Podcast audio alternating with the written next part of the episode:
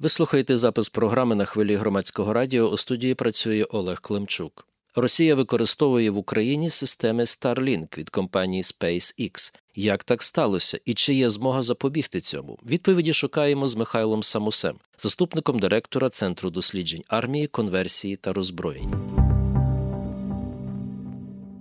Для початку хотілося би, перш ніж ми перейдемо до Старлінків, знаєте, про що у вас запитатися? Про одне таке коротеньке питання. Маємо нових командувачів, і, наприклад, командувачем сухопутних військ, так, став Олександр Павлюк,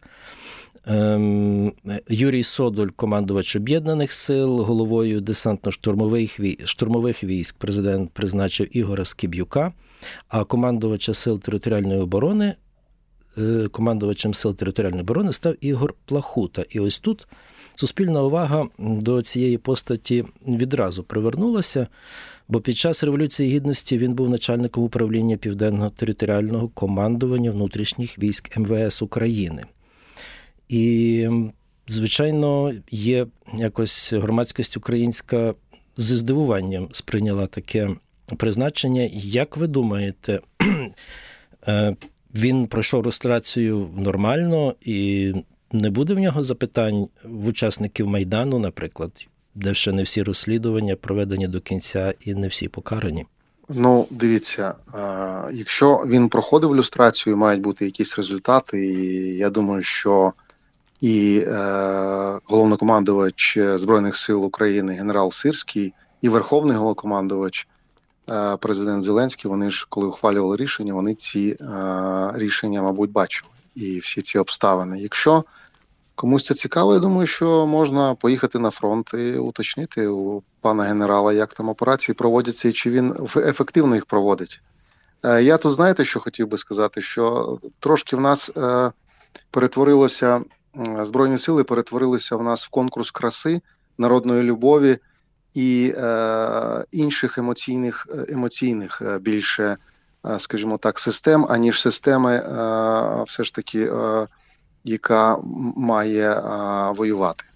А при війні, все ж таки, мене цікавить, наприклад, більше ефективність виконання бойових завдань. Я просто хотів би нагадати, що хтось думає, що в нас дуже багато часу, є можливість якось так пороздумувати і провести ілюстраційні ще раз заходи. Я, наприклад, знаю дуже багато ілюстраційних заходів, які дуже-дуже фахових генералів і адміралів чомусь, фактично зруйнували їм життя.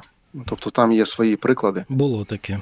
Було, так. І це вдарило, до речі, по боєздатності Збройних сил України. Тому я думаю, що все ж таки, якщо цей генерал не буде ефективним на полі бою, тоді можна повернутися до цього питання. Якщо він покаже себе ефективним командувачем і лідером, який буде ефективно виконувати свої завдання, тоді, я думаю, що все ж таки це питання можна зняти.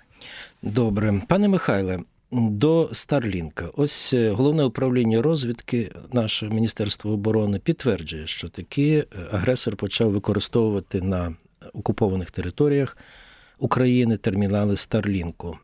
Як ви думаєте, можуть це бути для початку, чи могло бути так, що, допустимо, перші Старлінки могли потрапити до росіян як трофеї, коли там, допустимо, українська якась частина відступила, залишила, а вони взяли і почали ним користуватися? І друге, під запитання до цього, ми бачимо повідомлення від компанії, що вони, я маю на увазі компанію, яка продає ці SpaceX, так, Starlink, що вони не торгують, вони не працюють на території Росії. Очевидно, мова йде про якісь сірі схеми закупівлі через треті країни. Ну, звичайно, справа в тому, що про трофеї це така якась романтична історія. Навіщо це робити, якщо Starlink можна купити де завгодно? Тобто береш будь-яку країну Європи, я не знаю, Дубай або десь Туреччина, там купляєш собі Starlink, реєструєш на громадянина цієї країни, це можна зробити в Європі. І в інших країнах є багато російської агентури, і є люди, які підтримують росіян. Тому все це реєструється і потім використовується. І тут же проблема в тому, що дійсно на лінії бойового зіткнення, яка є, в принципі, на території України, Starlink росіяни використовували і раніше. Просто зараз це почало набувати таких масових масштабів, ну не масових, скажімо, не поодиноких масштабів, які дійсно привернули до себе увагу. Тобто Starlink вже можна купити де завгодно, це цивільна продукція, це не військова продукція. Єдине, що вона заборонена на використання на території Росії. А от біля лінії бойового зіткнення, де важко, в принципі, ті же SpaceX визначити, чи це росіяни, чи це українці, ну, тобто в дальності там кілька сотень метрів це реально неможливо. Тому росіяни цим користуються і починають використовувати цей інтернет. З іншого боку, я б на місці росіян так не радів, бо це все-таки американський інтернет. І абсолютно, я впевнений, що цим можуть займатися американські спецслужби, тобто контролювати цей трафік.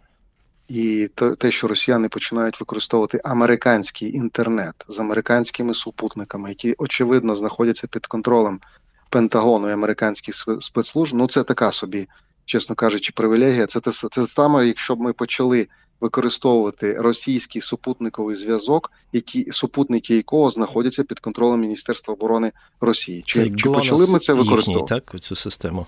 Ну, Глонас це, їхній аналог GPS, а ми говоримо про зв'язок. Це зв'язок, це інтернет, це інфраструктура інтернету, зв'язку фактично, через яку вони починають передавати якісь дані. Уявіть собі, що росіяни створили таку собі інфраструктуру, а ми почали користуватися. Я думаю, у нас би це було заборонено. Росіяни чомусь цьому радіють. Ну, нехай трошки порадіють, я думаю, що вони свою інформацію з американцями поділяться, а американці з нами поділяться. А це може ускладнити нашим силам оборони виконувати задачі, коли і росіяни, і ми користуємося цією системою? Як ви думаєте? Можливість прослуховування є чи немає? У них, так. Не тільки National Security Agency. No such agency, як кажуть американці, це Агентство радіоелектронної розвідки Сполучених Штатів.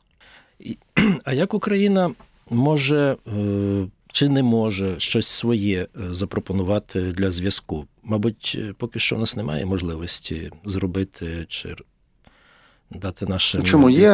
Ну, звичайно, є військовий зв'язок.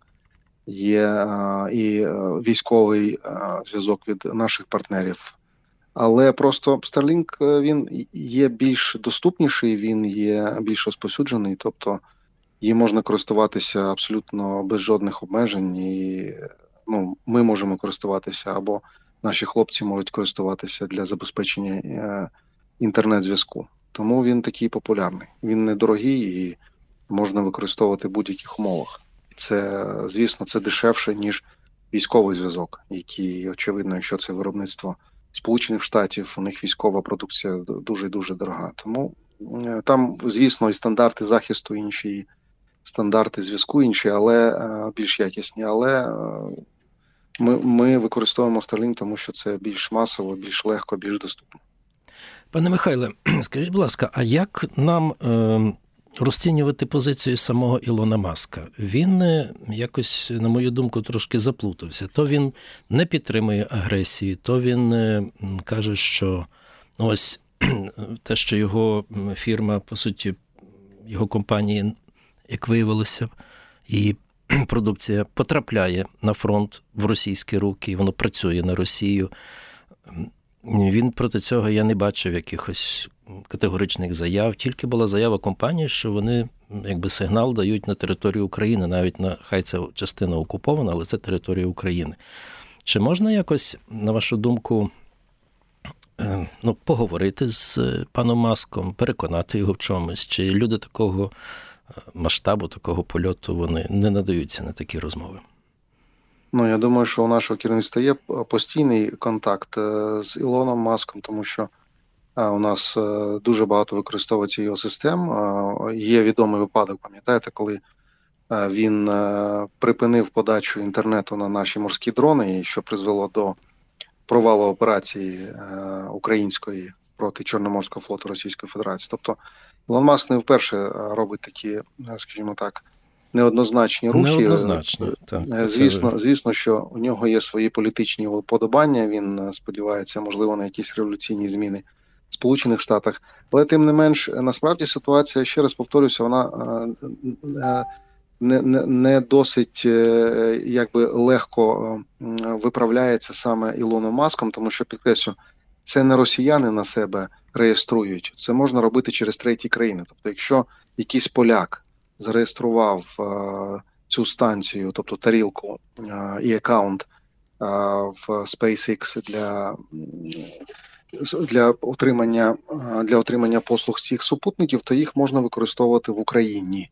А далі там, якщо цей сигнал десь біля лінії бойового зіткнення він ловить, а користується вже росіянин цим аккаунтом, то проконтролювати фактично неможливо. Тобто Ілону Маску ж не видно через реєстрацію цих аккаунтів, що цей поляк, він за кого? Він за українців, чи за росіян, чи за кого він, що він там робить, чи як він там працює. Тобто Ілон Маск може просто припинити обслуговування станції, наприклад, в якомусь районі. Але чи буде це позитивно для нас? Тому я думаю, що тут питання вже до наших засобів електронної боротьби, можливо, можна звернути увагу. Я думаю, наші хлопці звертають увагу постійно, що якщо в росіян з'являється ця тарілка, то її можна разом з тим устаткуванням, яке ця тарілка обслуговує, можна знищити, наприклад, FPV-дроном або нанести туди інший вогневий удар. Таким чином позбавити росіян цього супутникового зв'язку. Останнє запитання.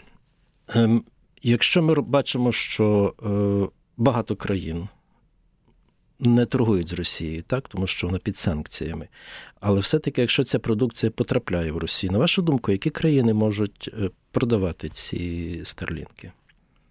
Повторюся, це продукція не заборонена, тобто на неї немає обмежень. Вона навіть не подвійного призначення, так? Це не подвійного призначення, це цивільна система, і тому, ще раз повторюся, її можуть провозити будь-як. Тобто навіть військову мікроелектроніку до Росії або навіть компоненти конкретно до авіаційних систем або збройових систем можна завозити, наприклад, через кілька етапів, тобто створюється кілька компаній, товок в Боснії і Герцеговині, наприклад, потім в Вірменії, потім в Казахстані, і потім вони завозяться в Росію.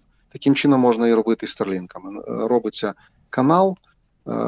Ну, фактично, ми ж пам'ятаємо, ми маємо справу з бандитами, брехунами і контрабандистами. Тобто в Росії то цей так званий сірий чи чорний імпорт, він зведений фактично він легалізований. Тобто у них контрабанда легалізована. І тому створення оцих всіх схем, які потребують, врешті-решт, додаткових ресурсів фінансових, я так думаю, що це забезпечується, можливо, спецслужбами.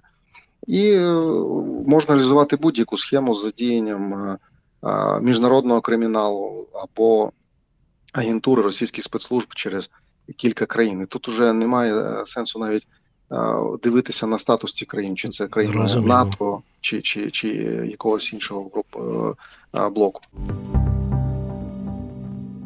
Ви прослухали запис розмови на хвилі громадського радіо. Для вас у студії працював Олег Климчук. Моїм гостем був Михайло Самусь, заступник директора Центру досліджень армії, конверсії та роззброєнь.